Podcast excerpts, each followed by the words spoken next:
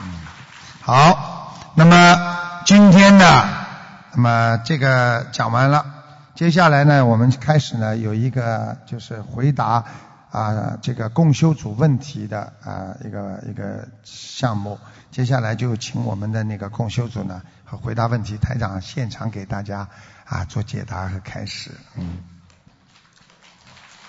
感恩南无大慈大悲的观世音菩萨，感恩大慈大悲的师父卢金红台长，为众生带来心灵法门，令贫苦无依的众生心灵能够得到解脱，收获安详。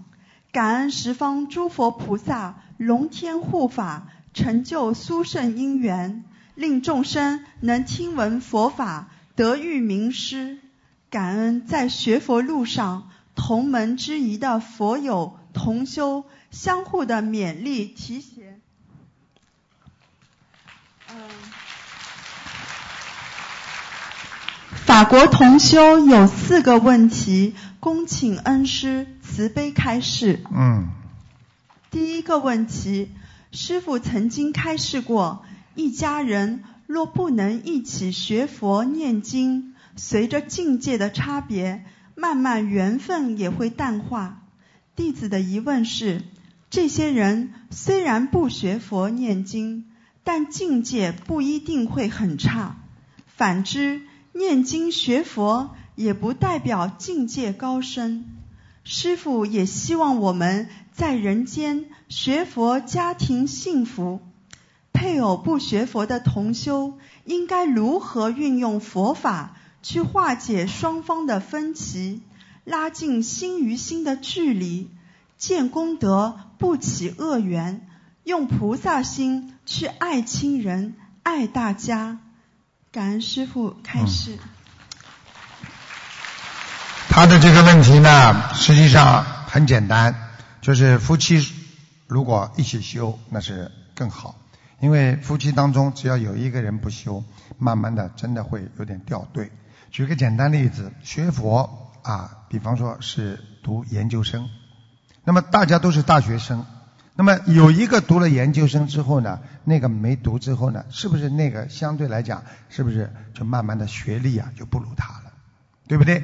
我们学佛之后，我们有智慧了，我们懂得为人家献出啊付出了，而那个人呢自私，他也不伤害别人，对不对？他也不闯红灯，他不犯法，很好，但是那个呢不喜欢付出。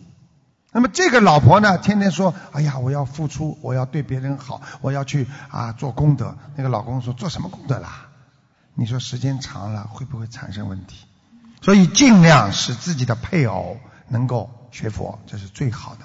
那么实在不能学佛的话呢，要念这个劝导声闻给他，劝他念经，让他能够学会念经。因为距离越大，真的很难在一起相处。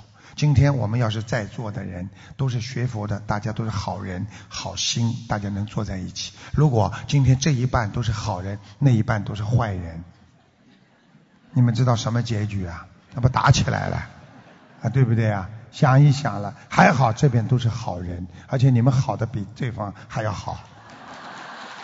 你看他们鼓掌厉害，那边不开心了，境界不高。傻姑娘听得懂了吗？实际上，你不能去跟老公说你不学佛，你境界不高啊！你这个我们以后怎么办呢？不能讲的，这些都是未来之术，你都不知道。很多男人不学佛的时候不学佛，一旦学佛了，他修行念经的程度比你快呀，听得懂吗？他不比你差呀。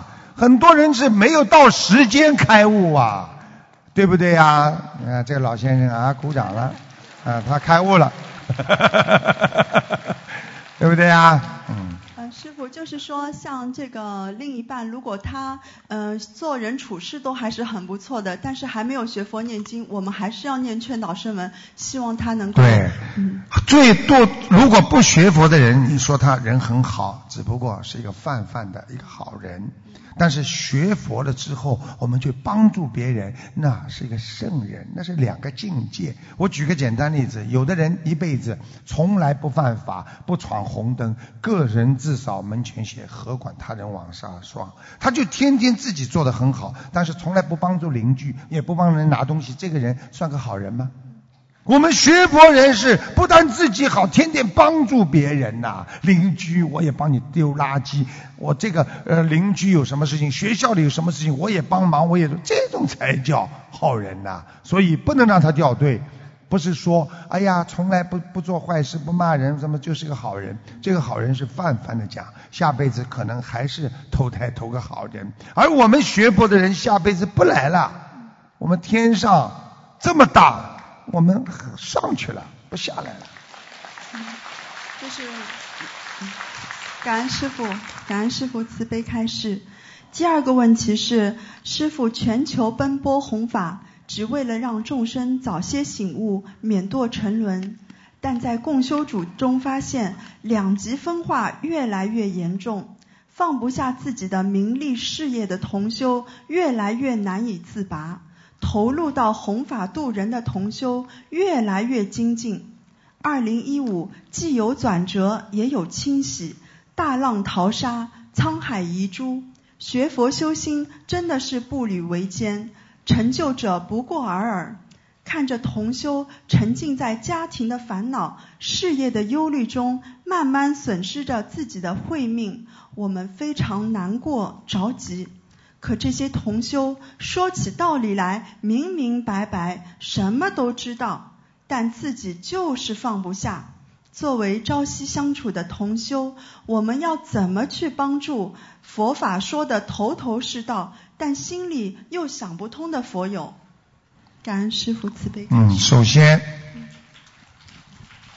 首先就是不要去把人看成说佛法说的头头是道。他今天就是能够说的头头是道，就是他的福德。他能够懂得佛法，说的头头是道，要鼓励他继续说，但是要把他身上的毛病改掉。你不能说你身上有毛病，所以你说的头头是道也是错的。他说的头头是道没错呀，对不对呀？但是呢，要鼓励他，不要因为你说的头头是道而忘记了很多应该做的事情。鼓励他，而且慢慢的要帮助他。实在不能帮助的，让他好好的先在家里念念经，反省反省。明白了吗？所以做人有时候首先不要给人家下定论。你今天这个问题就是把人家下定论，对不对啊？不能说人家头头是道是不好啊，对不对啊？还有第一个问题，我想反过来问你啊。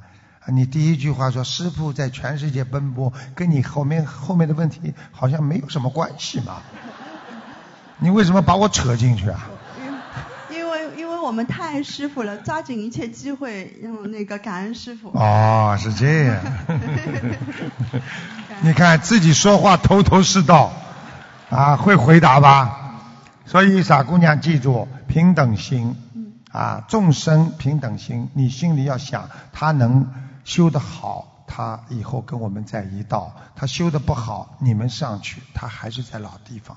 所以只有着急的心，而不能有恨铁不成钢的意。所以做人还是要尽量的帮助别人。今天有很多的人为什么不能得救？因为没人像师傅一样，像台长一样这么去帮助别人，所以他们不开悟啊。但是有的人为什么一帮助他就开悟了呢？想一想，什么叫道理？道理就是你懂得了这个佛道，你就拥有了这个理性。感恩师傅，师傅，有时候我们就是感觉能力和智慧还没有就是很足够。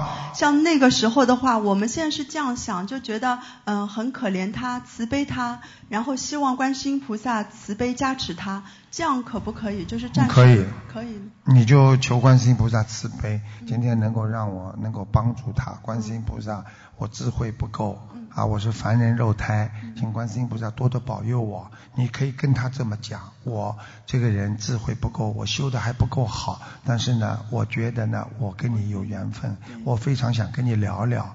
你要这样讲，把自己的位置降低，降在一个平等的位置，很容易让人家接受。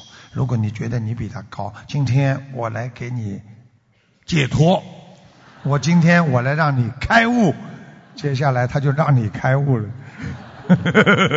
听得懂了吗，傻姑娘？感恩师傅。嗯，然后，嗯，第三个问题，同修的相知相遇是千百劫积来的福气，但因为彼此缘分不同，各自因缘不同，在弘法上都有各自的主见，在讨论弘法时，往往因为一些意见造成不愉快。弘法是为众生，不是为自己。但如果双方都打着这种旗号去坚持自己的主见，只会离真正的佛法越来越远。如何见合同解，把大家的心融合到一起去，凝聚力量，弘法利生？对于那些在共修组中有自己小心思、小算盘的同修，是应该予以包容谅解，还是渐渐疏离，让他自我反省？如何把握尺度，不影响共修组发展，也不伤害同修的佛缘？感恩师父慈悲开只要他不影响到别人，你们就包容。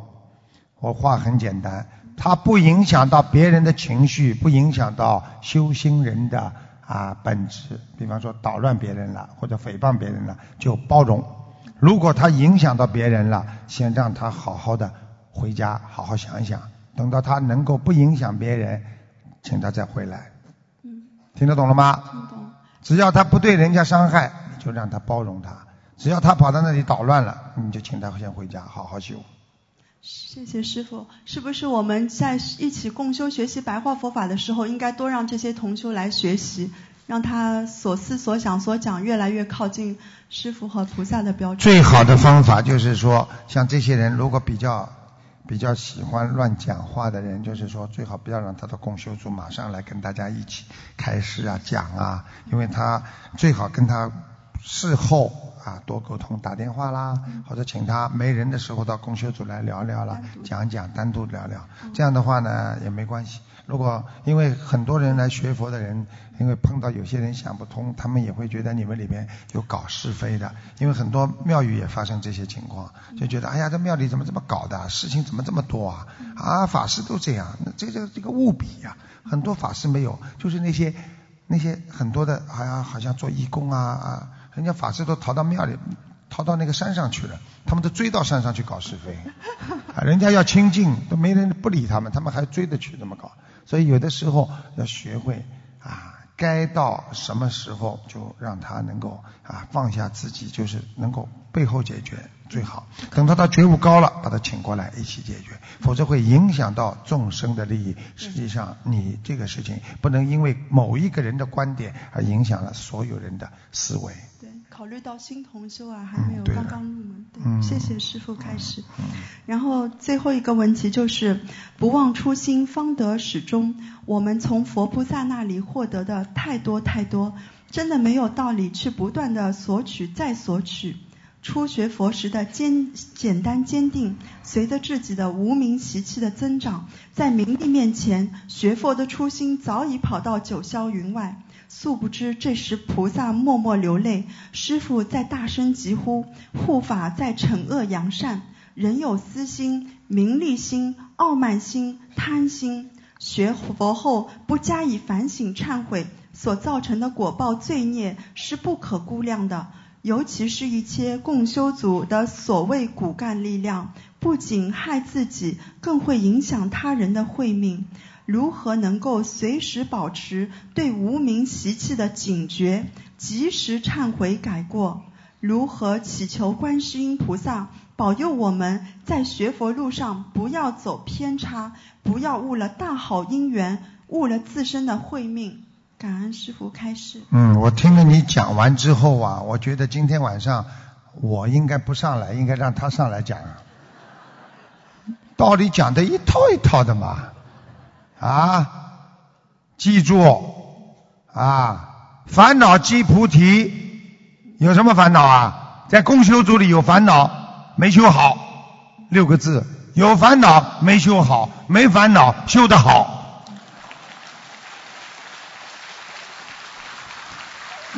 什么事情啊？有什么可以讲的啊？对不对呀？好好修啊，好好的努力念经啊，对不对呀？我已经教你了。哎呀，有些人，哎呀，怎么怎么，哎呀，公修组负责人也怎么样？什么负责人呐、明天不负责了就好了。负责人修的不好，回家，对不对啊？什么叫负责？记住了，修的好的人境界高，笑一笑。师傅这么多弟子，现在师傅现在有一万五千多个弟子呢，我怎么办？你们都修得好的，我要是生气，我被你们气死了。不是腰的问题了，那是关系到生命问题了。你看我，你看我生气不啦？我告诉你们，我脑子里想的就是你们都修的比我好，所以我要更努力的去把你们修好。听得懂了吗？你也像师傅一样，公修组里都觉得人家比你修得好，最后你要帮助人家，把人家修好。对，是我记得师傅在巴黎跟我们说过一句非常经典的话，就是我们心中没有事，外面就没有飞了，所以还是要把自己修好。对了，你看人家有事，你一定有飞，那嘴巴都会讲啊啊！台长准备招个讲师啊，你报名啊啊！等到台长离开之后，你就可以报名了。那我永远不报名。嗯，好啦，傻姑娘，嗯，感恩师父慈悲开示，感恩诸佛菩萨和师父一直以来对我们法国同修的爱护和加持，我们也深深的忏悔，在弘法上做的非常的不足，非常不够，救度的人太少太少，得到的太多太多。门师父慈悲，今年将莅临法国举办法会弘法利生，法国同修一定借此机缘，令更多有缘人能够听闻佛法，得遇名师的指点，离苦得乐。祈请观世音菩萨和师父慈悲加持指引，促成法国共修组弘法度人、筹备法会的种种因缘。祈请诸佛菩萨龙天护法护佑，法国共修组正气充满，佛光普照，弘法顺利。祝愿大慈大悲的师傅您法体安康，常住世间，广度有缘。感恩南无大慈大悲的观世音菩萨，感恩大慈大悲的师傅，感恩诸佛龙菩萨龙天护法，感恩诸佛呃诸位佛友同修，欢迎大家来欧洲参加台长的法会。你们知道大家为什么笑啊？因为呢，我我曾经讲过，他们他们就说，我说叫他们念字念的准确一点，说诸佛菩萨的护佑，他一念诸佛菩萨护佑，你看看看，所以我我一讲大家都笑了。傻姑娘，其实他们法国非常努力。我第一次去开法会的时候，他们就几千人了，所以这次他们人还要多。所以我真是感恩观世音菩萨，希望你们广度有缘，好吧？呃希望你嗯应该下去了。谢谢。他还要讲，还不走，他跟我一样没讲完。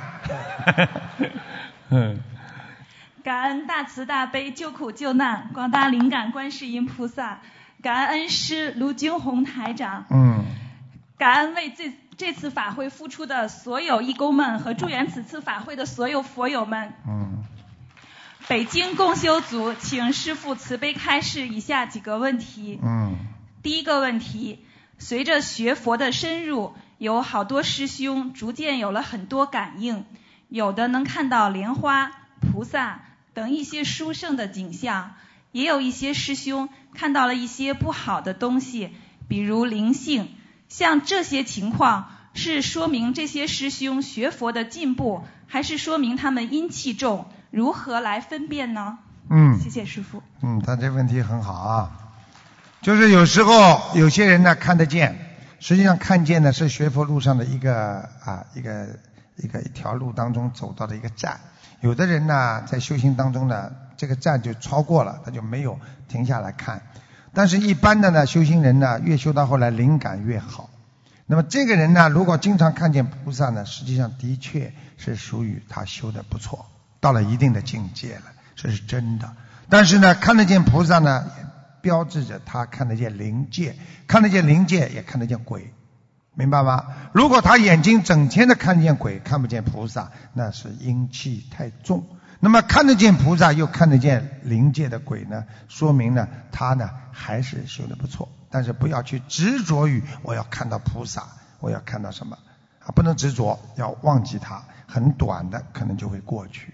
一般的这个能够看见，也就是半年左右，不会超过半年的啊。如果一直能看见的，那就是不一样了。听得懂吗？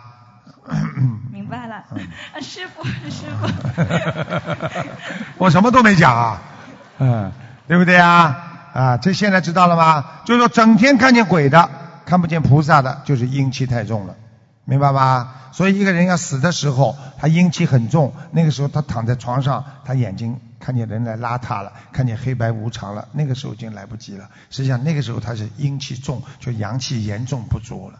所以一些人生病的或者怀孕的妇女，她的阴气都比较重一点，你明白了吗？明白了，谢谢师傅开示。嗯。第二个问题是，有一位从事股票分析师工作的同修，他的工作就是给客户提供投资建议。那么，如果他分析对了，给客户赚了钱，是否会背业？如果他分析错了，给客户赔了钱，是否也会背业呢？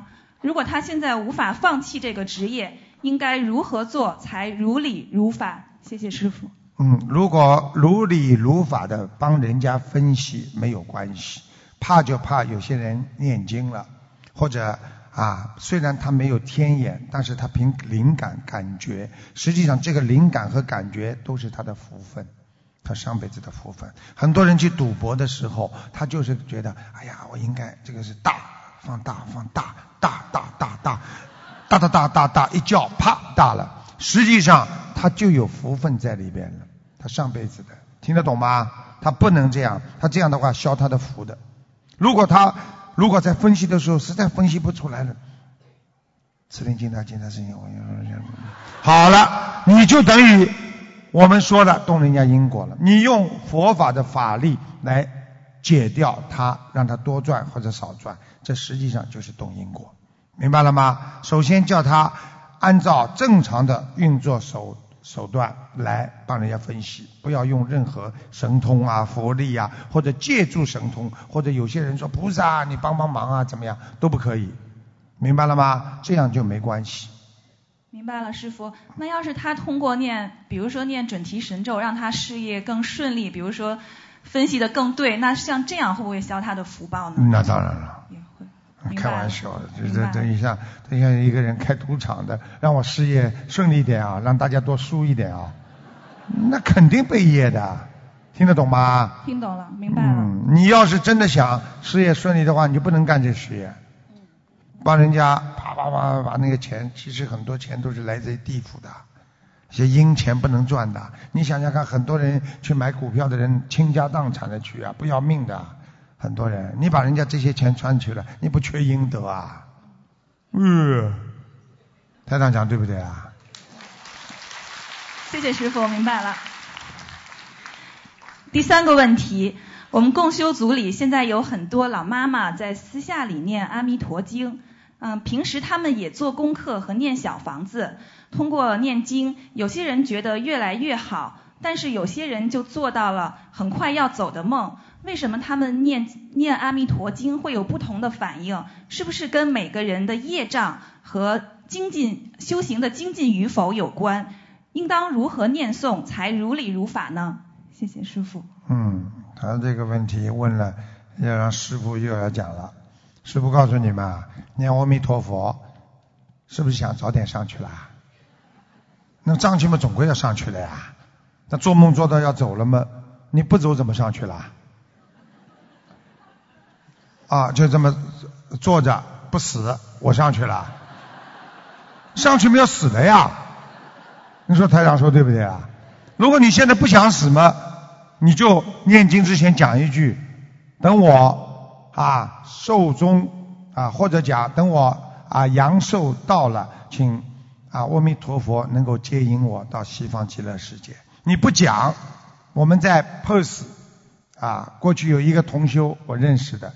他天天念阿弥陀佛，阿弥陀佛，啊，念念念念了三次也不要四次，心脏病复发，差点走掉。他跟我说，卢台长，为什么我念经念的这么虔诚？为什么我老心脏不好？我说你心脏好的话怎么走啊？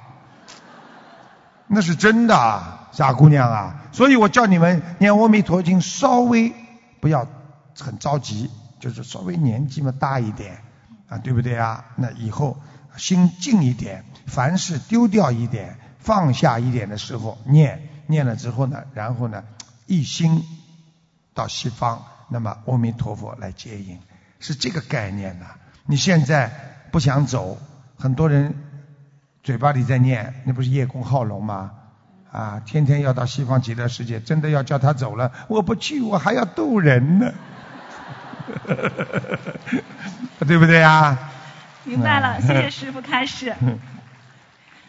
第四个问题，师傅讲过，学佛人要避免产生挂爱心，那么应该如何分辨挂爱心和慈悲心呢？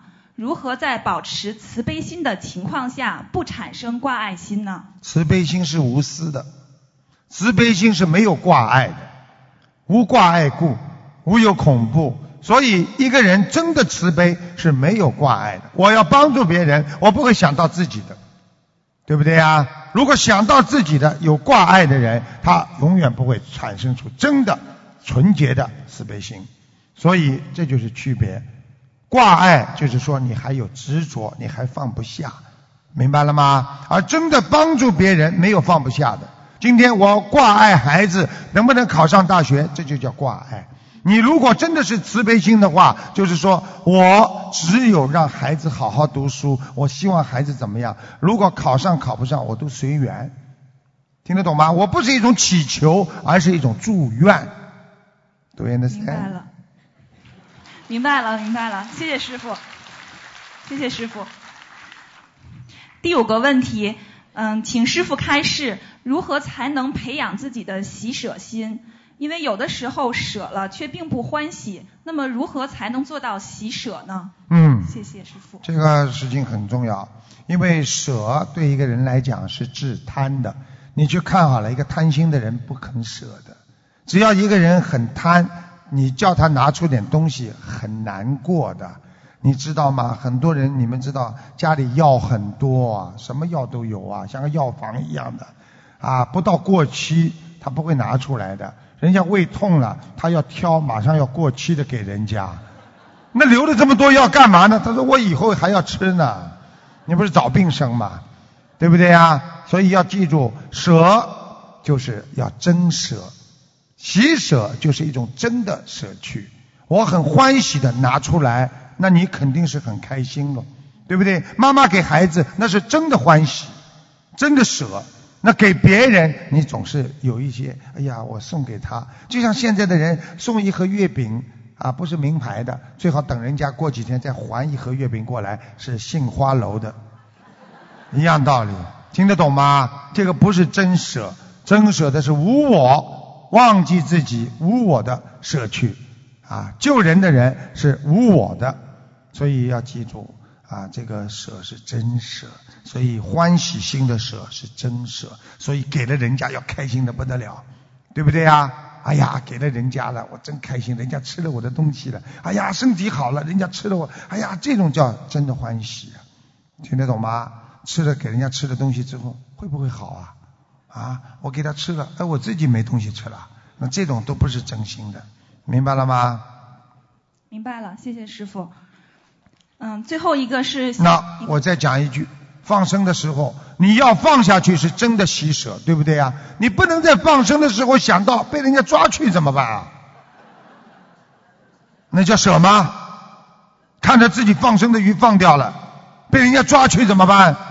再把它捞回来。舍了，救了别人了，开心，他得救了，菩萨保佑，不要给人家抓住。谢谢师傅，师傅那是不是说，只要我舍了，我就不要记他的后果？你不要讲后果，后果难听。嗯，结结果，或者是说，嗯，嗯，就是就是舍了之后，舍了就舍了，不要去等这个得。舍得舍得，因为很多人舍了想等一个得，所以他难受，明白吗？我们舍了就舍了，爸爸妈妈为孩子舍了多少啊？现在有几个孩子孩子给他回报得的？得不到，爸爸妈妈不追求，很开心。爸爸妈妈如果天天等着孩子的回报，他就会很伤心。所以我们对人家好，完全放弃，就是完全舍去。谢谢师傅。嗯，最后一个问题是一个小问题，嗯，就是师傅讲做梦梦到剪头发是去除烦恼，那么现实中是不是头发也是越短剪得短一点比较好呢？实际上是真的，为什么呢？看看法师为什么把头发都剪掉了？去烦恼呀！想想啊，这还不懂啊？现实当中，现在女孩子长发好看还是短发好看？肯定短发好看，为什么？我告诉你们，短发干净啊！现在有一个什么女的头发长得来这么长，每天洗的累不累啊？有时间去洗吗？再另外一个感，告诉你一个真的感觉，就是说，从相面上，过去从风水学上来讲，一个人头发长的话就是劳碌命，头发越长命越苦，所以很多人都 剪掉。谢谢师傅，因为我们公修组很多师兄，尤其是女师兄，头发都剪得很短，所以我才想问这个问题。那很好啊，谢谢你看法师剪得短好吧？有烦恼，走到哪里人家供养到哪里，呃看是的吧？呃，感恩师傅慈悲开示，我的问题问完了。最后，我代表北京全体同修佛友们，祝师傅法体安康，弘法顺利，祝心灵法门之花开遍全世界。我们发愿一定听观世音菩萨和恩师的教导，如理如法的学佛修心，跟随师傅弘法度人，一门精进，永不退转。谢谢观世音菩萨，谢谢师傅。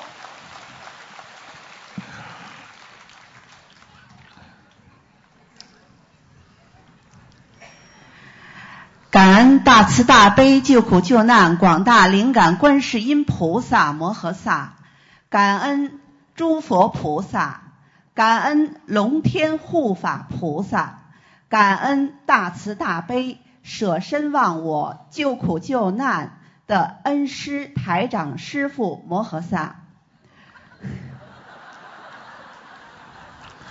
我随便你们什么啥，我我这个人，我告诉你，对我来讲，人间的一切，我视如一种清风一样，对我没感觉的，因为我的家不在人间，我在天上。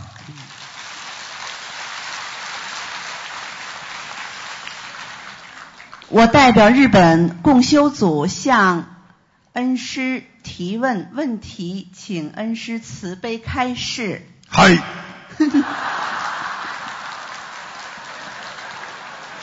第一个问题，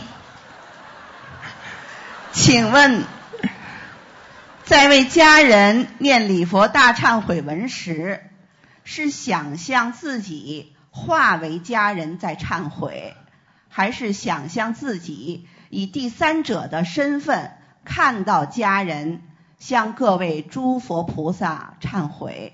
嗯特别是每次一拜时，怎样观想更好呢？师傅过去说过，最好念五遍礼佛，每次不同观想，为家人念也可以吗？好啦，也 很简单。其实呢，他这个问题非常好，因为呢，有的人呢是给自己忏悔，有的人呢替家人、替孩子忏悔。那么这个时候呢，你是到底化作孩子的呃这个感觉来跟菩萨忏悔呢，还是还是自己的感觉来忏悔？实际上这个很重要。如果是一个大的业，我觉得你最好不要化作孩子或者化作有罪的人来忏悔，这样的话你会被他背业的。很厉害。如果有一个很大的罪业，你说我替谁谁谁呀、然后你观想自己就是某某某，好，接下来你会背很大的业都到你身上来了，因为一次两次是化不掉的，明白了吗？如果是小的，你可以跟他背，没有问题。比方说发烧，小孩子发烧，你说哎呀求菩萨保佑啊啊，让他忏悔他的业障啊，让他的身体赶快好起来，怎么这个没什么大问题的，明白了吗？所以千万不要去啊观想化作自己，这个观想很厉害的，这观想可以魂灵魂出窍的，可以把人家可以引到你自己身上来的。想一想，很多人说胡话就不认识自己是谁了，这就知道观想错了。啊，把人家弄到自己身上来了。啊，所以很多呃，过去不是有个女孩子不是喜欢刘德华，她就每天观想她跟刘德华在一起，结果就出事了嘛，啊对不对？就这个道理，所以不能观想，不能好吗观想？嗯，哦，嗯那就这么念。就这么念了。就念了，就是跟菩萨保佑，就是请观世音菩萨保佑化解某某某的冤结，某某某他今天啊，我替他啊向观世音菩萨忏悔，一定要讲我替他，一定有个他字在，或者我替某某某，一定要把他名字报出来。所以现在很多人拜佛都不会，跑到菩萨，菩萨啊保佑保佑我，保佑保佑我，一定要有名字的，一定要说请大慈大悲观世音菩萨保佑我某某某。所以很多人连磕头都不会磕，跑到庙里去，哎呀。保佑保佑我，保佑保佑我，不行的。护法神帮你记的话，也要知道你的大号的，要有名字的啊。明白了，感恩师傅。第二个问题，你看日本人特别客气啊，啊，阿里多克泰马西达。嗯，第二个问题，师傅白话佛法里面说到，不要去看别人的缺点。如果共修组里的同修有缺点，或是很执着的话，我们应该去指正和告诉他呢？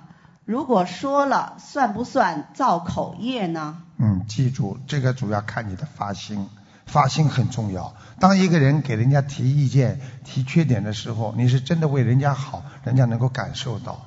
如果你不是为人家好，你为了发泄，你可以当着很多人面讲他，实际上他不会接受的。真正要提醒他，你不能应该在很多人面前，应该回到家之后跟他打个电话，或者上门跟他随便聊，或者跟他吃饭的时候说：“哎，你要当心点啊，其实我是善意的。”这样就是真的为人家好。如果你说我是为你好啊，哇哇哇，当人家面，当场让人家丢脸。他不接受，你不看这个果，就像一个医生只管开药方，不管病人吃了死活，这也算个好医生吧？明白了，感恩师傅。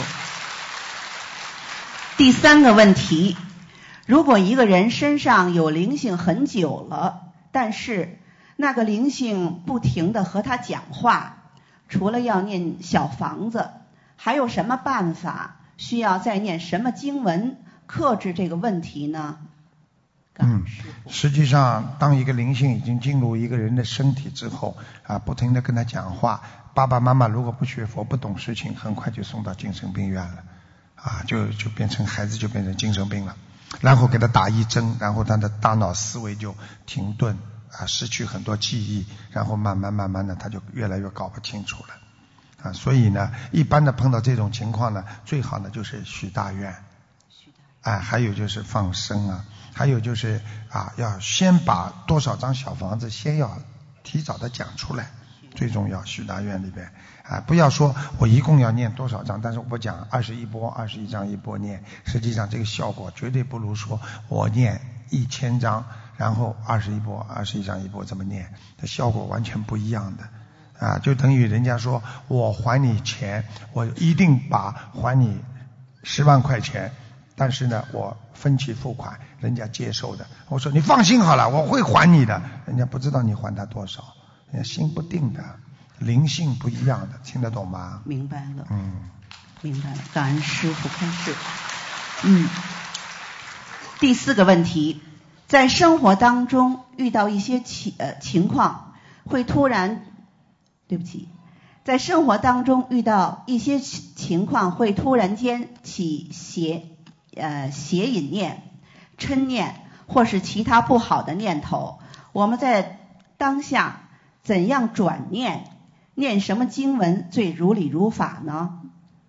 其实突然之间想到不好的东西，或者想到一些邪念啦、邪淫啦这些东西，最好的方法就是当时有感觉了，哎呦，这个一忧之后，马上就说哎呀，菩萨对不起。实际上你就把佛马上请出来了。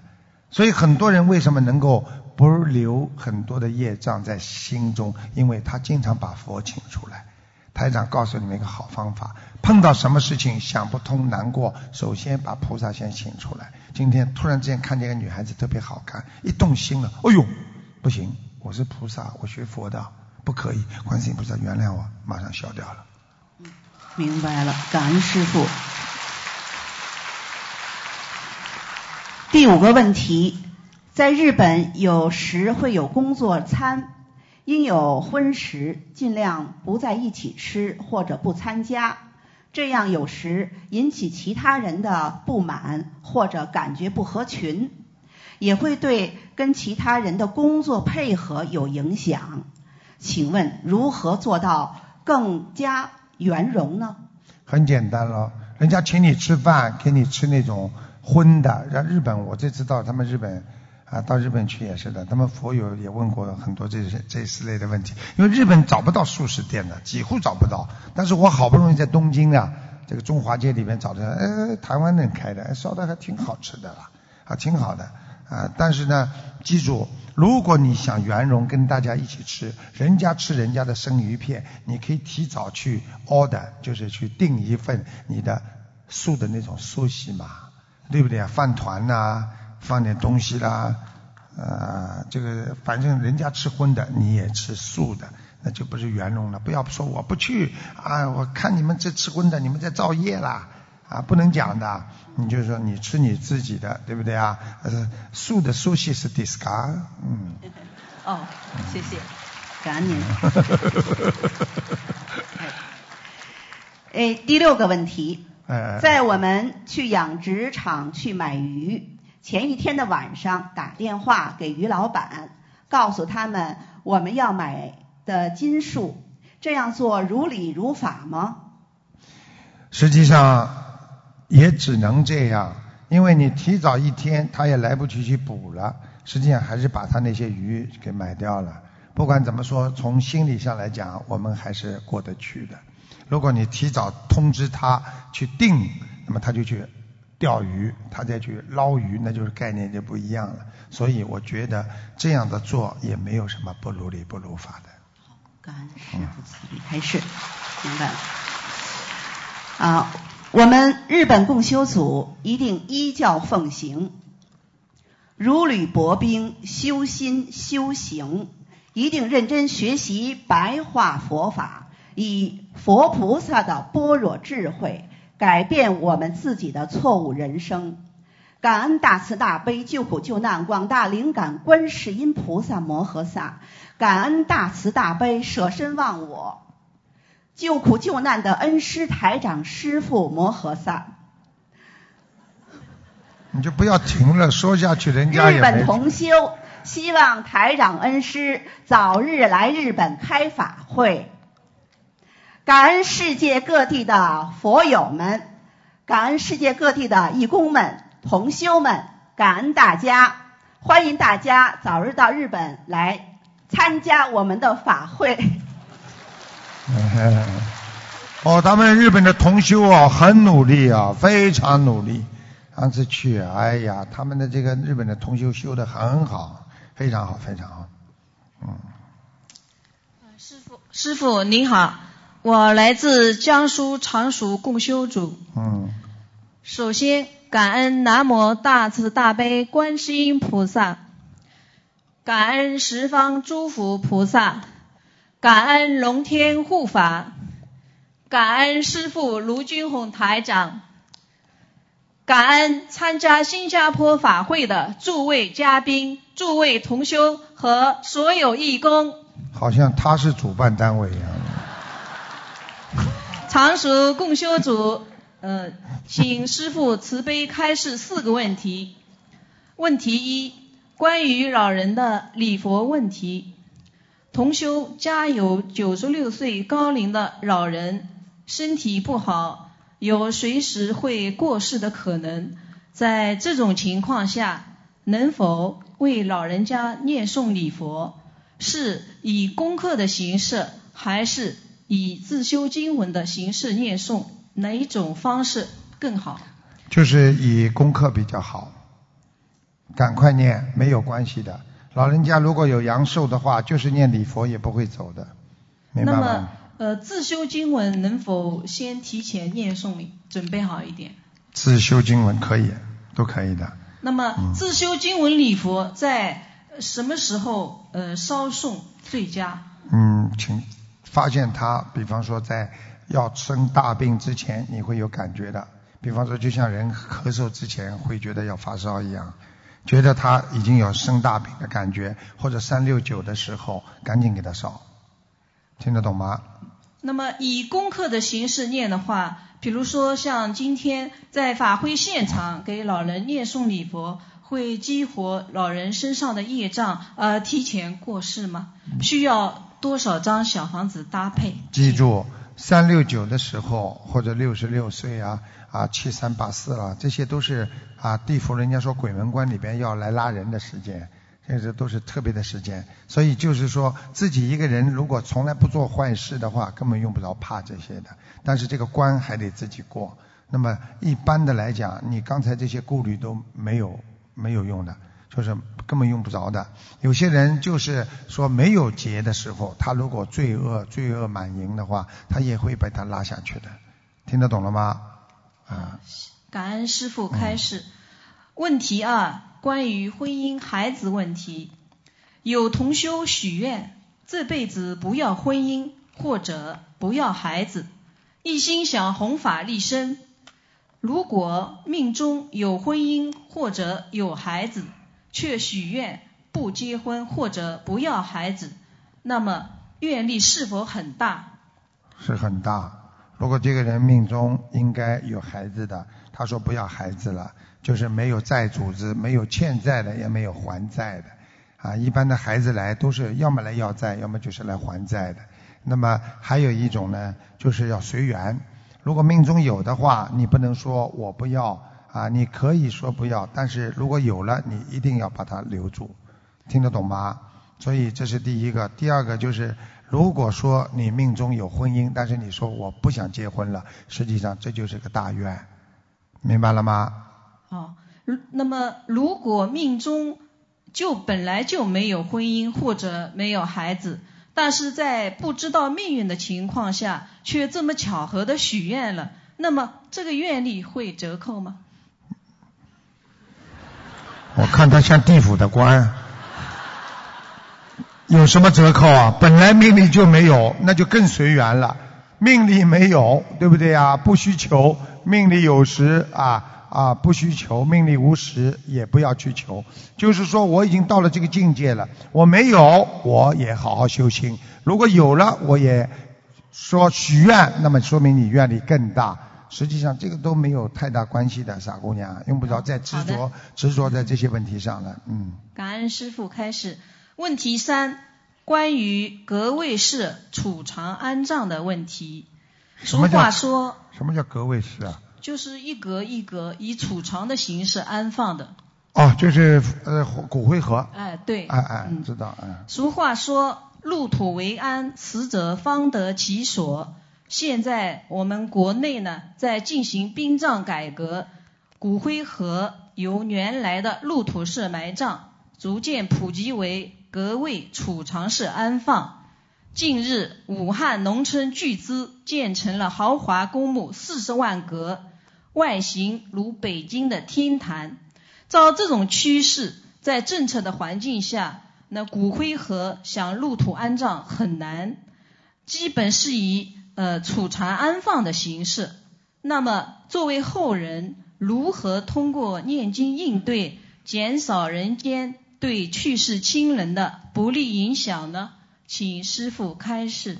实际上，你这个问题就是问台长，如果今后将来都是一格一格的啊，会不会对亲人有什么影响？实际上应该随缘，因为尊重每个国家的法律啊。如果国家提倡这样，我们就啊跟着国家这么做。但是呢，你不要看所有的骨灰盒都放在一起，但是每一个人的今世的修为，在他死后所得的果位都是不一样的。再加上你们孩子修心念经，帮助他。虽然他放在那个位置，但是他的果位，他所能够六道轮回的机会等等，都是每个人不一样的，并不是说放在一起，每个人的结果都是一样。你们所有的人都不能举这个例子。听得懂吗？每个人虽然都坐在一起，生活在一起，但是境界不一样，获得的果也是不一样的。问题四，关于上传呃上传照片问题，有不少女同修呃把自己的照片上传到微信或者 QQ 的空间，如果无意。让男同修看到起心动念了，请问师傅会有业障果报吗？如果这机会很少的。如果呃带有另外一种炫耀心态上传的，又会有什么业障果报？请师傅开示。这个里面真的有讲究。如果你真正的是随随便便的，比方说我只是为了大家知道我这么个人，上传一张照片，那是没有关系的。如果你把自己修饰的不得了，想吸引人家，你当时的发心就是说我放上去要让很多男人跪拜在我的石榴裙下，那完全两个概念。所以这个一定是不好的，听得懂吗？感恩师傅开示。嗯。最后，常熟共修组祝福恩师法体安康，长久住世，弘法利身。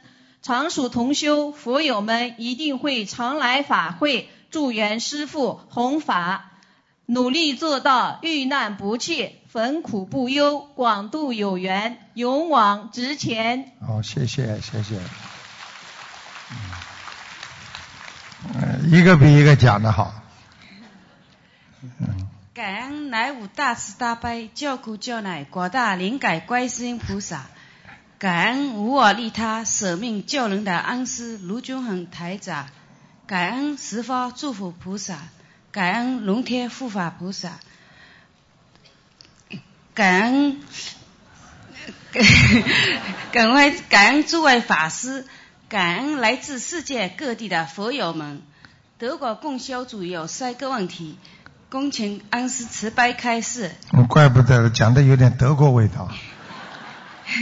第一个问题，在观音堂供销时，参加的同修共同跪在佛台前，祈求大慈大悲观世音菩萨加持所有德国共修族的同修们学佛精进，果果度有缘，是否如理如法？如果同修中有退嘴或不精进？念经祈求的同修们是否会拜业？同时，我们跪着念诵一篇白话佛法文章，是否可以？嗯，首先，首先师傅告诉你啊啊，你跪大啊，念白话佛法不要，放松一点，听得懂吗？你跪在那里帮着祈求念经，说所有的德国同学都很好。其实这个我觉得没有什么不好，不会背业的，因为你这个是大祈求啊，就像地藏王菩萨说啊，地狱不空，誓不成佛。我问你，地狱空了吗？没有啊，对不对呀？这是个愿力，所以好好的许大愿，能够帮助你们提升境界，所以没有关系的。两个问题都回答你啦。好的，谢谢师傅，来开始。第二个问题是有关共修组织发生。请师傅审核我们德国供销组织放生这样进行是否如理如法？你们怎么放放生的？呃，对呀，呃，根据 根据德国当地法律法规，我们得到了管理当地水域的相关机构的允许，可以放生他们允许的几种鱼。负责组织放生的同修根据。同修们报上来的金额与鱼老板定鱼，养鱼池的鱼主要是提供给周围的餐厅。放生时按照报名的名单现查称重，同修各自放自己预定的鱼，并把钱交给现场收取的同修。组织组织的同修分别有一人点名，一人看秤，一人收钱。最后，三人核对账目，与与于老板现场结税。于老板提供收据。海报同修组织发生，目前是按照条数定的鱼，是否如理如法？恳请师傅慈悲开示。你讲了这么多，我给你四个字：如理如法。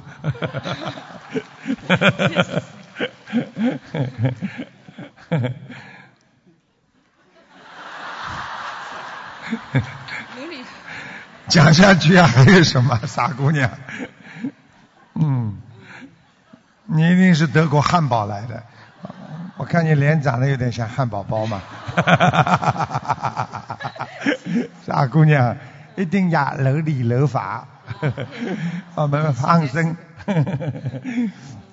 第三，德国供销组如果在组织供销、放生或弘法上面有不如理不如法的地方，请观世音菩萨和师傅慈悲原谅我们肉眼凡胎，并请师傅严厉批评指正，我们一定按照师傅师傅的开示去做。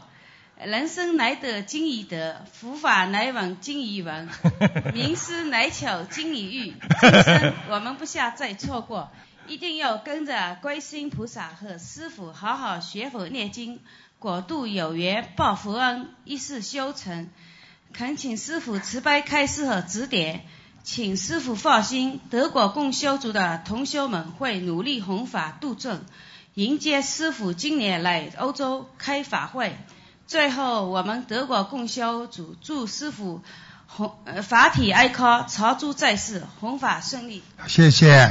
谢谢师傅。他们他们德国供修组很努力的，嗯，到处在渡人，渡了很多人呢。好，谢谢你们啊，谢谢你。有空的时候稍微练一下普普通话，因为你刚刚讲的是不懂话，我听不懂啊。好了。傻姑娘，他们的孩子都学佛的孩子都很纯洁、很善良、很可爱的，嗯嗯。感恩大慈大悲救苦救难广大灵感观世音菩萨摩诃萨，感恩十方三世一切诸佛菩萨，嗯，感恩龙天护法，感恩大慈大悲无我利他的恩师。弟子代表舟山共修组所有同修，祝愿师父法体安康，常驻世间，救度更多有缘众生。今天我们共修组有三个问题，请恩师慈悲开示，感恩师父。第一个问题是，修行一段时间后，生活与工作中的人和事。对自己坚定吃素和修行都有消极的影响，很怕退转，又不能不考虑现实生活的实际情况。恳请恩师慈悲开示，如何坚定学佛信心，避免退转？感恩师傅。嗯，很简单，如果拥有一颗慈悲的心，慈慈忍不杀，记住你们少吃一顿啊荤，就等于。多吃多吃一顿素就是少吃一顿荤。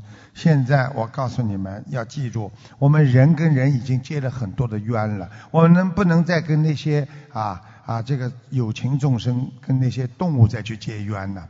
啊，很多人现在被动物缠在身上生恶病，我们不能就是因为前世做错的事情，这辈子还要继续做错。所以要坚定信心，就是说要靠着自己坚韧不拔的毅力。啊，一个人活在世界上，为什么你能够坚定信心？因为你有个信在里边，因为你相信了菩萨一定会看到我的慈悲，菩萨一定会帮助我消掉我很多的业障。这个时候你才能坚定信心，因为你不坚定信心，你没有信，所以信啊为啊功德之母。所以我们学佛做人要有慈悲心。慈悲心就是首先从自己吃素开始，吃长素的人会得到菩萨的护持和爱护，啊，会有加持更多。所以希望你一定要跟他们讲，坚定吃素的人，他就是一个慈悲的人，一个有善良心的人，一个会啊一生平安的人。感恩师父。第二个问题是。一个人的感情运不好，是否与自己的前世有关？那肯定的，那很多嘛都是来要债的，很多的冤结嘛都是前世呀。现在台长看到最多的就是孩子跟妈妈，很多的孩子生出来跟妈妈前世都是夫妻呀，所以一生出来妈妈最爱他了。啊，大家记住了，所以这种都是前世的冤结。碰到这种事情，不要去想太多，把今世随缘。大家要珍惜因缘，随缘，好好的知道这些都是前世的恶缘、善缘来的。所以知道这个缘分来了，不要去排斥它，也不要去啊逆流逆缘而上，不要攀缘，那么就是随缘。好好的把自己这一生缘分好好的消除完，消业消业，只有在人间才能消业呀。感恩师傅。第三个问题是，我们共修组有位同修，刚修时一天刚修不久时，一天能念四张小房子，他还经常帮家人念小房子，可后来不知因为什么原因，念经开始结结巴巴。参加完今年马来法会后，念经顺畅了很多。可是最近念经又开始结巴了，而且他念心经的时候是不不不，念不下去就。哦，那是口吃啊。不是，他本身说话很正常，很好。念经。就是念经就就一段时间总是念不出来，现在一天一张小房子都念不出来了，同修非常的苦恼。业障比较重。有一个方法，叫他看着本子念，不要就是背。他看着本子也念不出来。牵牵牵牵手，牵牵牵牵牵眼，这么念的？是。是这么念的？对对，他念一张小房子估计要好几个小时这样子。心念，台长教他个方法，心里念。心念就是说不要嘴巴里讲出来，就是看着这个本子心里念。牵手千眼，我的心里念，明白吗？就好了，没问题的，好吧？求菩萨加持吧。对，好的。那同修是否为家人背业了？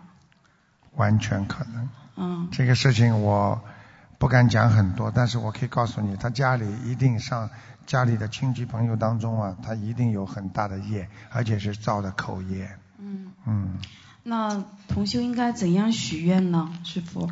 就是许啊，就是说我今天帮家里某某某，比方说念多少张小房子，请菩萨慈悲啊，你就把自己准备给他念多少张小房子报出来。那么其实这个话就是说我只给他念这点小房子，剩下的业由他自己背，是这个概念。你这个不讲，接下来你说我帮他念小房子，全部念完，你背一大业了，你听得懂吗？感恩师父慈悲开始，感恩南无大慈大悲救苦救难广大广大灵感观世音菩萨摩诃萨，祈愿大慈大悲救苦救难广大灵感观世音菩萨保佑恩师卢军宏台长法体安康，师傅的腰早日康复。师傅，因为你的法体安康了，才能给全世界的人民带来心灵上的安康。师傅，我们感恩您，师傅，我们都爱您。好，谢谢，谢谢，谢谢，谢谢，谢谢，谢谢。你讲讲我的药肯定好了，嗯，嗯，已经很好了，一点都没感觉了，现在发麻了。好。感恩大慈大悲观世音菩萨，感恩大慈大悲卢台长。嗯。呃，大麦公修组有以下三个问题，请台长开示。第一个问题关于福慧双修，福修到什么程度才不是贪？修福和静静修行会有矛盾吗？嗯，福修到什么时候才不算贪？知足常乐就不贪。一个人福气那是无止境的。如果你这个也要，那个也要，你的福很快就没了，听得懂吗？真正能够学佛修心的人，首先要知足，所以修福才不会贪变成贪，听得懂了吗？明白。第二个什么问题啊？第二个是关于三六九劫难的问题，很多同修会有比较紧张的状态，一心念经念小房子。做功德等，都是为了化解自己的劫难。请师父慈悲开示，怎么样在正常修行、修修心、修行的情况下，同时度过自己的劫难？嗯，其实呢，每天的功课呢，可以化解每天的劫难。所以很多人每天念经都很好，但是一碰到三六九的时候呢，他就出事了。就是告诉大家，平时的开销就像生活家里一样，平时的开销够了就这点钱，但是等到家里房顶漏啦、地板坏了，你要另外拿出钱出来的啊，来修补家里的那些，就修补自己身上的业障一样。所以要平时多积累功德，就是在正常的情况下多多的念经啊，比方说多积存点小房子啦，在呃有三六九的时候了，就多烧一点。实际上，他就是多多的付出，才会化解他的恶缘。不要紧张，每个人劫是无数的，所以啊，千万一劫。菩萨在经文当中经常说千万亿劫。实际上，人的劫太多太多了，听得懂吗？所以希望大家要好好的，既不要怕劫的到来，但是又要好好的化解劫难，靠着平时多多行善，多多做功德。嗯，明白。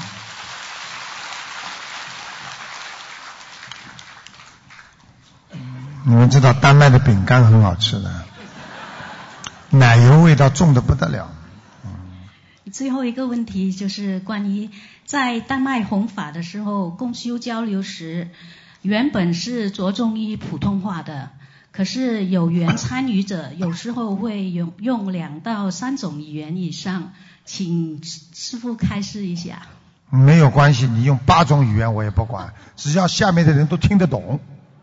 对不对啊？你讲丹麦话，上面的人全听得懂啊。你讲广东话，每个人都识啊就可以了啊，傻姑娘啦，这个没关系，主要是下面听得懂。你讲一种语言，人家听不懂，那肯定不行啦，明白了吗？好，感恩。嗯。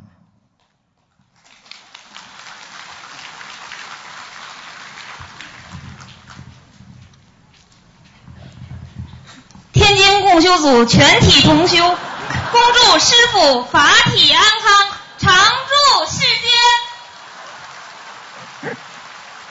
我们有四个问题，请师傅慈悲开示。你说这些孩子可爱不可爱？我告诉你，要是人间都是这些孩子，不会有欺骗，不会有烦恼了，多好啊，纯洁的不得了。感恩师傅。第一个问题，听前几天师傅的录音，有人问闭关的问题，师傅好像不太建议闭关，但看白话佛法里，您有提到闭关的好处。现在有些同修拿捏不准了，到底我们如何做更如法？是不是我们在家修行的人，闭关时间不能太久，不可以打坐？如果有同修想闭关一个星期，关掉与外界的联络方式，精心念经。多学白话佛法，这样做可以吗？请师傅慈悲开示。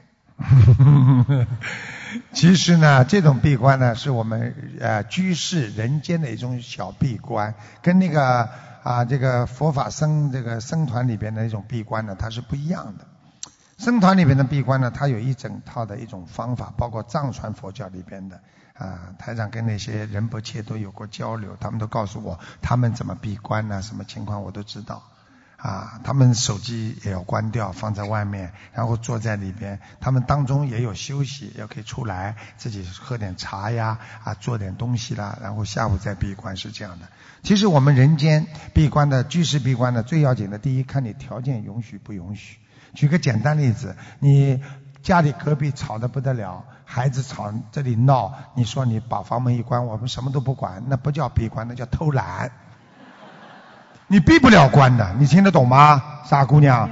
第一没条件，第二闭关是真的是要让自己头脑清净、心清净，人要放下。但是你放得下吗？对不对啊？嘴巴里说啊，我闭关了啊，妈妈你做菜，老公你去接孩子，这个你这是偷懒呢，傻姑娘听得懂吗？明白。啊，佛在啊啊学佛啊啊佛在心中啊啊。戒啊啊佛法僧啊法在啊行中啊啊我们说啊啊身在戒中。记住了，不要去刻意的闭关，只要五分钟、十分钟，自己很清静，坐在那里，脑子想着菩萨，什么杂念都没有，就是闭关。感恩师傅。啊，人家说闭门即是净土，对不对啊？啊，关门啊即是西方。其实有时候西方就在你心里呀，你不要刻意的说我闭关了，听得懂吗？懂。第二个问题，关于如何判断善缘，有同修念了一段时间准提神咒，祈求可以找到善缘的工作，然后顺利找到工作了，但是在工作里可能会有许多阻碍和不顺心的地方，这能说明这是善缘的工作吗？又或者念准提神咒后，同时出现多份工作，那么该如何判断哪个工作是属于善缘的工作呢？这小丫头是这样的，实际上呢，你求菩萨，本来你命中，比方说没有的，求都求不到的，明白了吗？菩萨不动因果。你命中实际上你求工作，你命中有这个工作的机会，只是你本来应该很晚或者很不顺利，你一求菩萨帮你提早了，听得懂吗？但是并不是代表你菩萨给了你这个提早的工作之后，就是帮你扫清一切障碍，一条龙服务啊，听得懂了吗？就是本来，比方说你三十二岁才有的工作，因为你三十岁潜心的求菩萨，把三十二岁的工作提早给你了。但是三十二岁本来你应该有的工作当中，有没有磨难？有没有烦恼啊？有的呀。菩萨又不会说你把你提早到三十岁就把你工作，哦哟，菩萨给我的工作，为什么我还里边有烦恼啊？明白了吗？还有很多人求婚姻。啊，比方说应该很晚来的，一求提早到了，并不是代表这婚姻就圆满的，听得懂吗？还有的人孩子命中没有孩子，你说求得到吗？求不到孩子的，但是他命中有，但是这个有可能是恶缘，恶缘来了怎么办？菩萨不愿意给你，但是你拼命的求啊，我一定要菩萨怎么许愿怎么弄好了，菩萨把那个缘分给你了，菩萨你给我的孩子为什么求出来这么？业障重重，跟我做多端了，那听得懂吗？这实际上就是菩萨不会帮你造一个缘分出来，因为菩萨不动因果的，所以因果都是自负的，听得懂了吗？听得懂，感恩师傅。第三个问题，现在同修们都在很精进的念礼佛大忏悔文，忏悔今世的业障。请问师傅，我们怎样才能知道自己已经忏悔掉了一个业障呢？会有什么样的感觉呢？修的如此不好，感觉都没有。昨天晚上我还在说觉受呢。学佛人要懂得觉受，要有感觉、感受，听得懂吗？实际上，你如果我举个简单例子吧，你比方说你对这个人非常抱有惭愧的心，好像欠缺他，很难过，这时候怎么办？你念念了之后，你心里好过一点吗？好过了，那就惭愧掉了。如果你念了之后还天天惦记他，放不下，你就不会放下，还没有忏悔掉，心中还有这个业，还有这个根在这里，明白了吗？怎么会没感觉啊？你很难过的啊，跟这个人觉得对不起他了，拼命念念念到后来念的舒服了，念的觉得哎呀，我心中舒服一点了，念了之后还觉得很惭愧，就是没忏悔掉，明白了吗？明白，感恩师傅。第四个问题。在槟城法会上放生时，师傅带着大家念经，我们感觉师傅念经时发出的声音好像有一种共鸣的感觉，和我们不一样。请师傅教教我们如何念经效果才更好，给我们做个详细的讲解。感恩师傅。你看这些孩子厉害吧？其实念经啊，真的有一点啊，有一点那个的，有一点方法的啊。台长讲讲你们。你们你们要听不听啊？要听不啦？嗯嗯，要听我讲给你们听好吧？其实一个人身体就是一个共鸣箱，就是一个喇叭箱，听得懂吗？这个脑腔共鸣，就脑子里有脑腔共鸣，那么这个嘴巴里出来叫口腔共鸣，喉腔共鸣，胸腔共鸣，还有腹腔共鸣，这里是丹田气。就是说这些东西连在一起，这个人声音出来声如洪钟，所以你们看菩萨讲话，哗出来像宇宙般的声音。但是你们怎么区分呢？我我举个例子，你们就知道我的声音位置在哪里了。比方说我说高音脑腔位置，你看我现在跟你们讲话呢，声音从脑子里出来的。看见吗？那现在呢？我到鼻腔共鸣，我鼻子里有声音了。那现在我嘴巴里声音，看见吧？现在我还带着喉咙里的声音，喉咙里，你看现在我带着胸腔共鸣，看见吗？现在我带着腹腔共鸣，现在大家都听到了吧？男低音了，声音都会跑的。所以念经的时候，什么叫庄严呢？千手千眼为大悲心陀罗尼。哦，它有这个共鸣香的，听得懂不啦？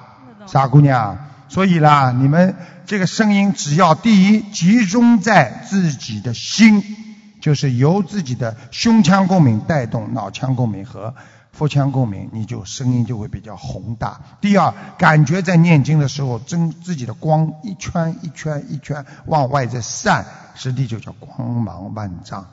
听得懂了吗？不是这么容易的，先教你两招，还有三百六十二招慢慢教你。感恩师傅。昨天晚上师傅您说您很爱我们，今天我代表全世界的佛友弟子们也跟师傅说一句话：师傅，我们也爱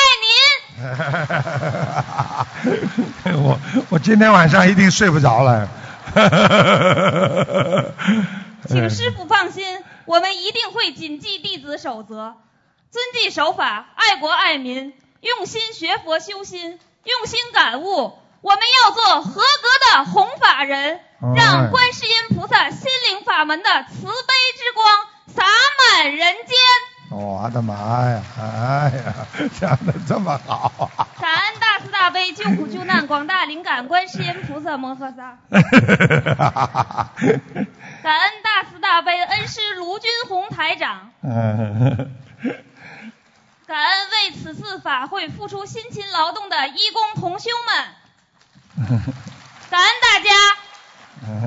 谢 谢谢谢，小丫头讲的我都没话讲了，声音好的不得了，女高音啊，这，嗯嗯。感恩大慈大悲救苦救难广大灵感观世音菩萨。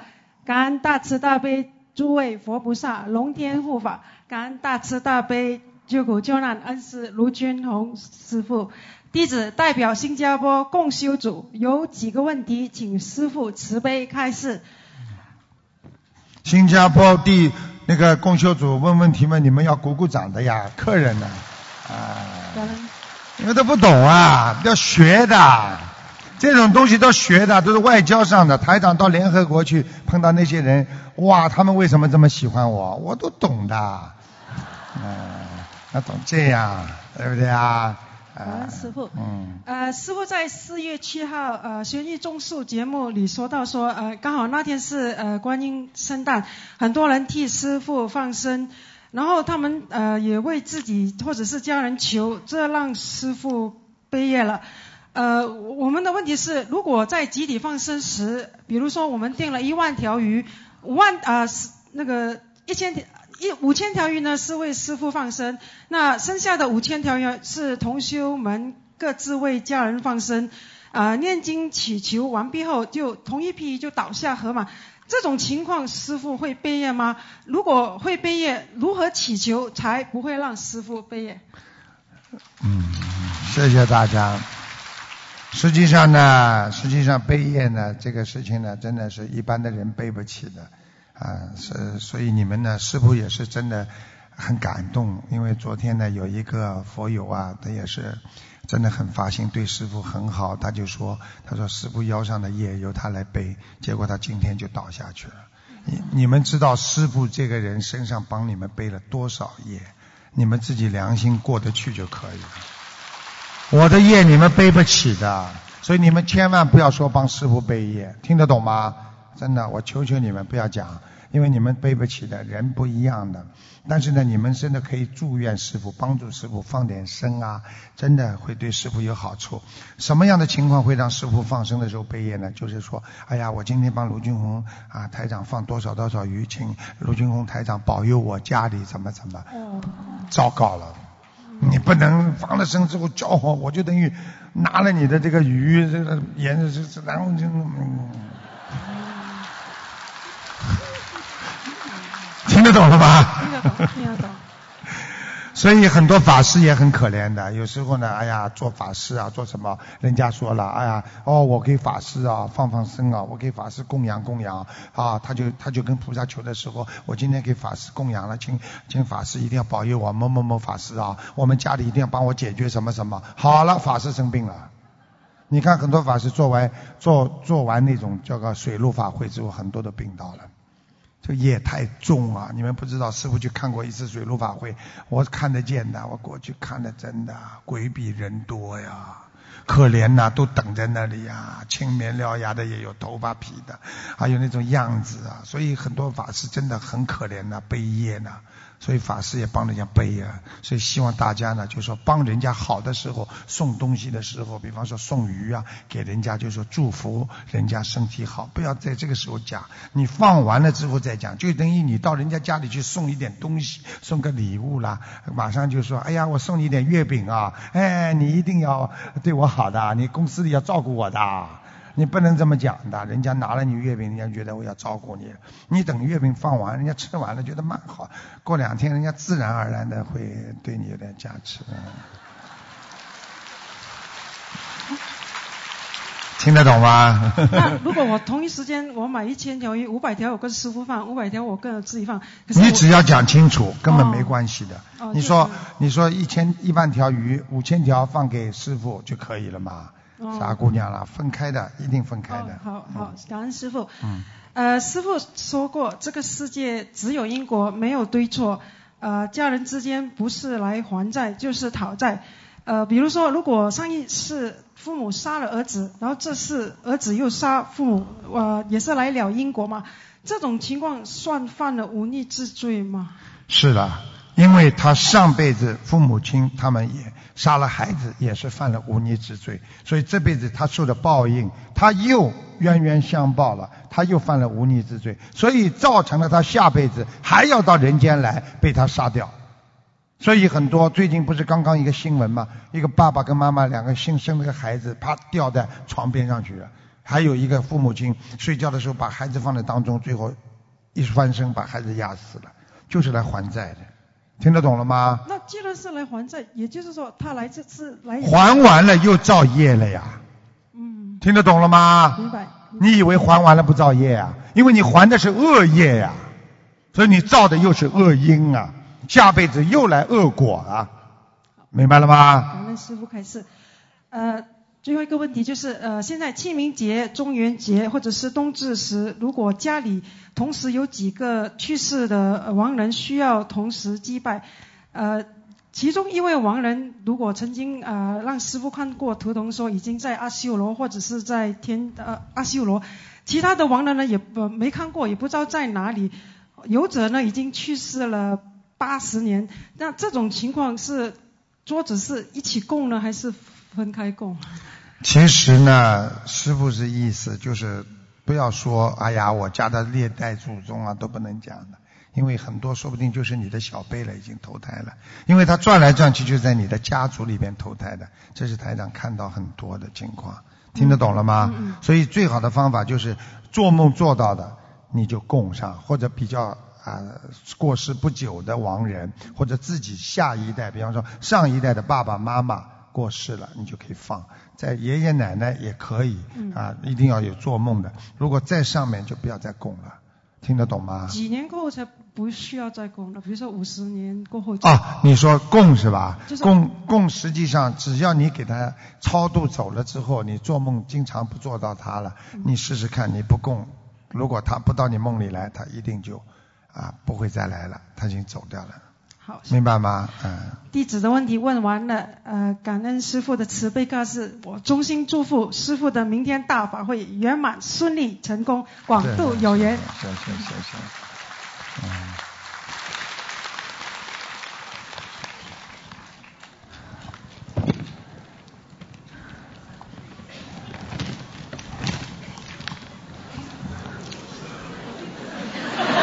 感恩南无大慈大悲救苦救难广大灵感观世音菩萨妈妈，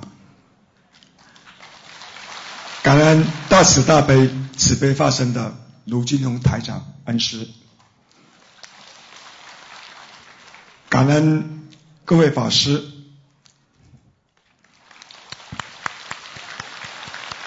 感恩新加坡法会的默默付出的每一位义工，感恩你们。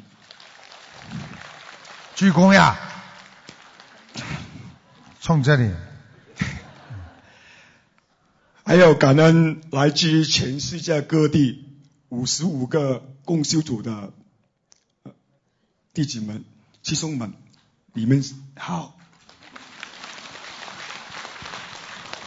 我在研究他是什么地方来的呢？我是来自于广东供销组。哦，广东人呢？呃，因为我的煲冬瓜不太熟，请大家见谅，我的普通话不太熟。呃，原本是有五个问题的，呃，但是由于时间有限，压缩成呃三个问题，我尽量说的慢一点。他像在做，他像在做报告。第一个问题是问台长师傅，你的腰好了吗？这个问题我明确的告诉你，基本上康复了，基本上啊。这个问题压缩的很压缩吧？呃，想问的是，参加法会做义工，同样是为众生服务，有的发心为众生，但是可能做的不是很如理如法；有的发心为自己家里面，为自己，从人间的角度看，处理问题比较圆融；有的希望借当义工的机会，获得更加多的加持。这三者是不是都是功德有漏吗？如如何比较三者的功德大小？怎么样做的功德圆满呢？师傅开始。嗯，再想，把我这话筒再响一点点。嗯，因为他讲过之后，我觉得声音太轻了。首先，做功德就是做功德，记住了，要帮家里人也好，帮自己也好，帮谁也好，实际上都是一种发心，应该不应该说有漏？为自己的孩子求，为自己求，都是一种发心。为什么？菩萨大慈大悲，有求必应。如果我们在人间不好，菩萨看了也难过。所以菩萨都来帮助我们做功德，所以我们自己愿意帮自己生活好了，工作好了，实际上更是做功德。所以不要担心这个问题，求菩萨加持也是一种功德。想一想，菩萨的佛光照到你身上，你是不是有功德了？是，对。感恩师傅。呃，第二个问题是，哎，我的声音小一点点先。戒定慧，以戒为首。戒用人间的话来讲，是不是就是自制力？如果一个人的自制力很差，是不是他念经做功德就会漏很多呢？自制力差的人做什么都不坚定，就不会产生智慧，对吗？智慧除了靠戒和定获得，那还有哪些途径呢？请师傅开始。还有一个最大的途径就是做功德、慈慈悲，听得懂吗？这是我倒过来还你的。还有一个就是你前面就讲的对的，如果一个人没有自制力，这一辈子什么都成功不了。我们今天的成功、修行成功和我们学佛的成功，都是靠着自制力。如果一个人不是自制力，他虽然是人的身体，但是他活在畜生道。嗯，因为畜生是没有自制力的。哦，他可以在任何马路上做他自己想做的事情，他可以不穿衣服一样的活在这个世界上。想一想，为什么地府受苦的人全部都是不穿衣服的？哦，他们没有自己的，因为他们不是人了，把他们拉到地狱里边去，不把他们当人看了。人是三善道理的，所以必须要有自制力，戒律是最重要的。如果一个人学佛连戒律都不能遵从，这个人不配学佛。嗯嗯嗯，明白明白。你还有什么问题吗？我还有最后一个。师傅说，过去做错的事情永远不做，就等于没有。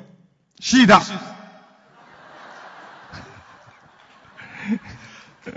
是 不是说，就因种下去了，没有浇水施肥，就不会成长结果吗？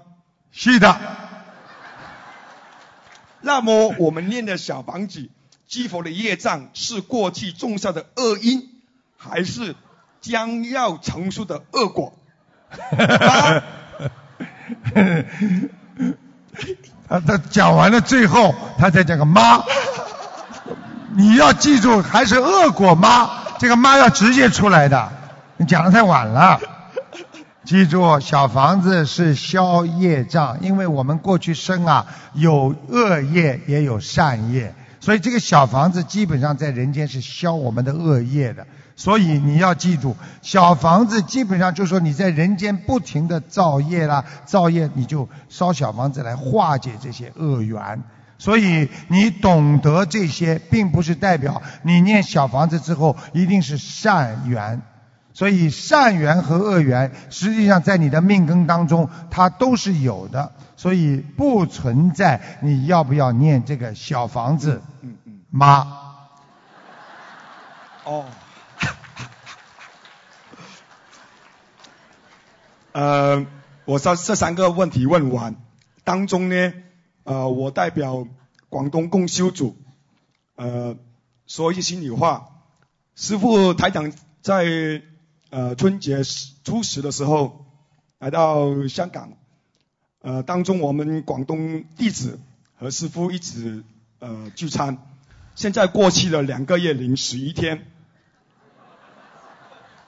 确实是。台长师傅老了一些些，一点点。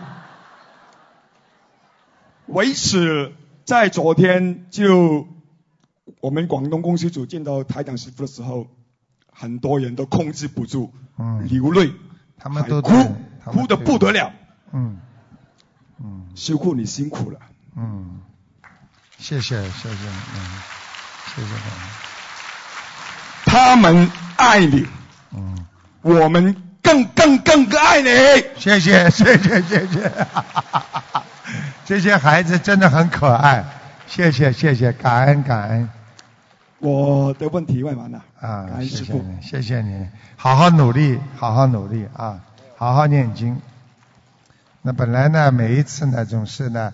啊，那个要看看图腾啊什么的，所以所以今天呢，因为时间晚了，他们也照顾我，所以就没安排。但是明天呢，师傅还会给大家开法会看图腾的。师傅呢，就是最最最的祝愿大家的一句话，就是不管我们在人间怎么样学佛，我们一定要记住，人间我们有菩萨，因为我们心里就会有菩萨，所以观世音菩萨。都在天上看着我们，告诉大家最法喜的一件事情，就是当我刚刚上台不久，我看见了佛陀和观世音菩萨还有斗战胜佛，他们又来了。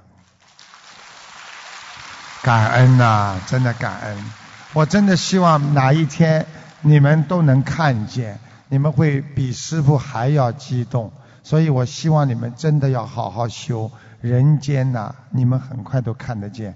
我告诉你们，不要出几年，照相机的像素高的就能拍出菩萨，拍出灵性了。所以你们要相信，台长只不过比你们提早知道。看得到，告诉你们，所以希望你们好好学佛修行，真的有天上啊，真的有地狱啊，所以一定要好好相信，一定要好好念经。你们今天学佛的人，师傅告诉你们三个字：有福了。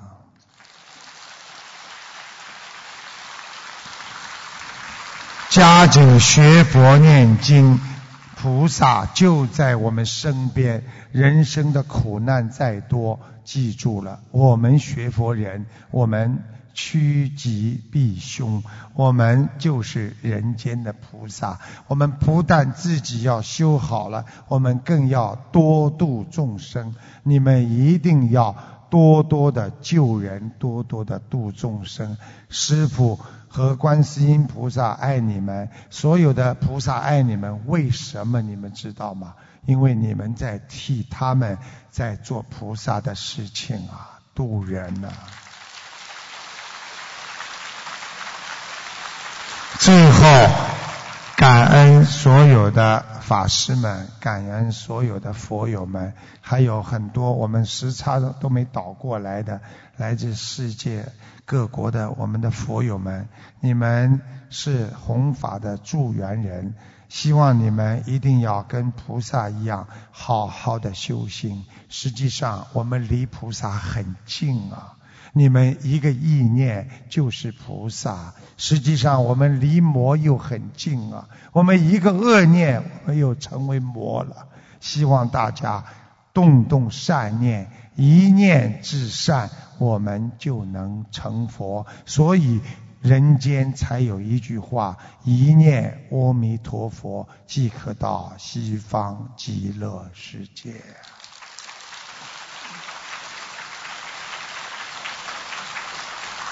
感恩大家，感恩大家，感谢大家关心师父，师父一定会多多替你们祈求的。师傅背的业很重，你们千万不要帮我背，你们背不起的，我背得起。不一样的，所以我是希望以后终有一天，因为明天在法会上我不能讲这些话，我说终有一天，我希望你们，我们有一个看得见的一个在墨尔本的一个一个佛友，他很厉害。他看见了，他跟他妈妈，因为我说他妈妈在天上，他跟他妈妈谈了一个多小时。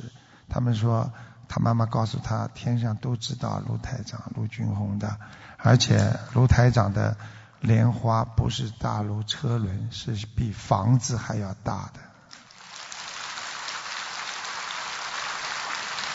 我不求人间福报。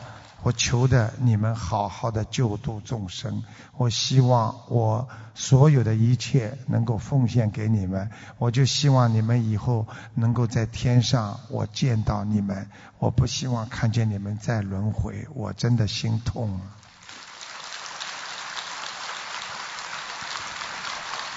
所以一定要好好的修。你们想要对得起菩萨，对得起自己，我们一定要一世修成。人间太苦了，因为人间的灾难太多了，我们不能再来受这个苦了。所以一定要好好的咬咬牙，坚持一世修成，不要让我们在做对不起孩子的事情。一定要好好的努力。师父最后再一次感恩大家对师父的关心，也感谢观世音菩萨、释迦牟尼佛，还有众位龙天护法来护佑我们，来保护我们。希望大家好好学习，好好念经，对得起菩萨，对得起自己，更要对得起我们的祖宗，对得起我们的孩子。谢谢大家。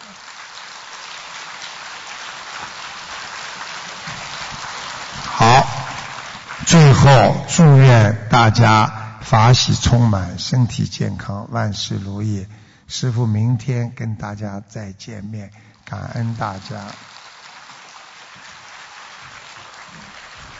让我们再次以最热烈的掌声，感恩大慈大悲的观世音菩萨，感恩大慈大悲的卢军红台长。感谢大家参加本次卢军红台长世界佛友见面会。今晚的见面会圆满结束，祝大家学佛精进，法喜充满。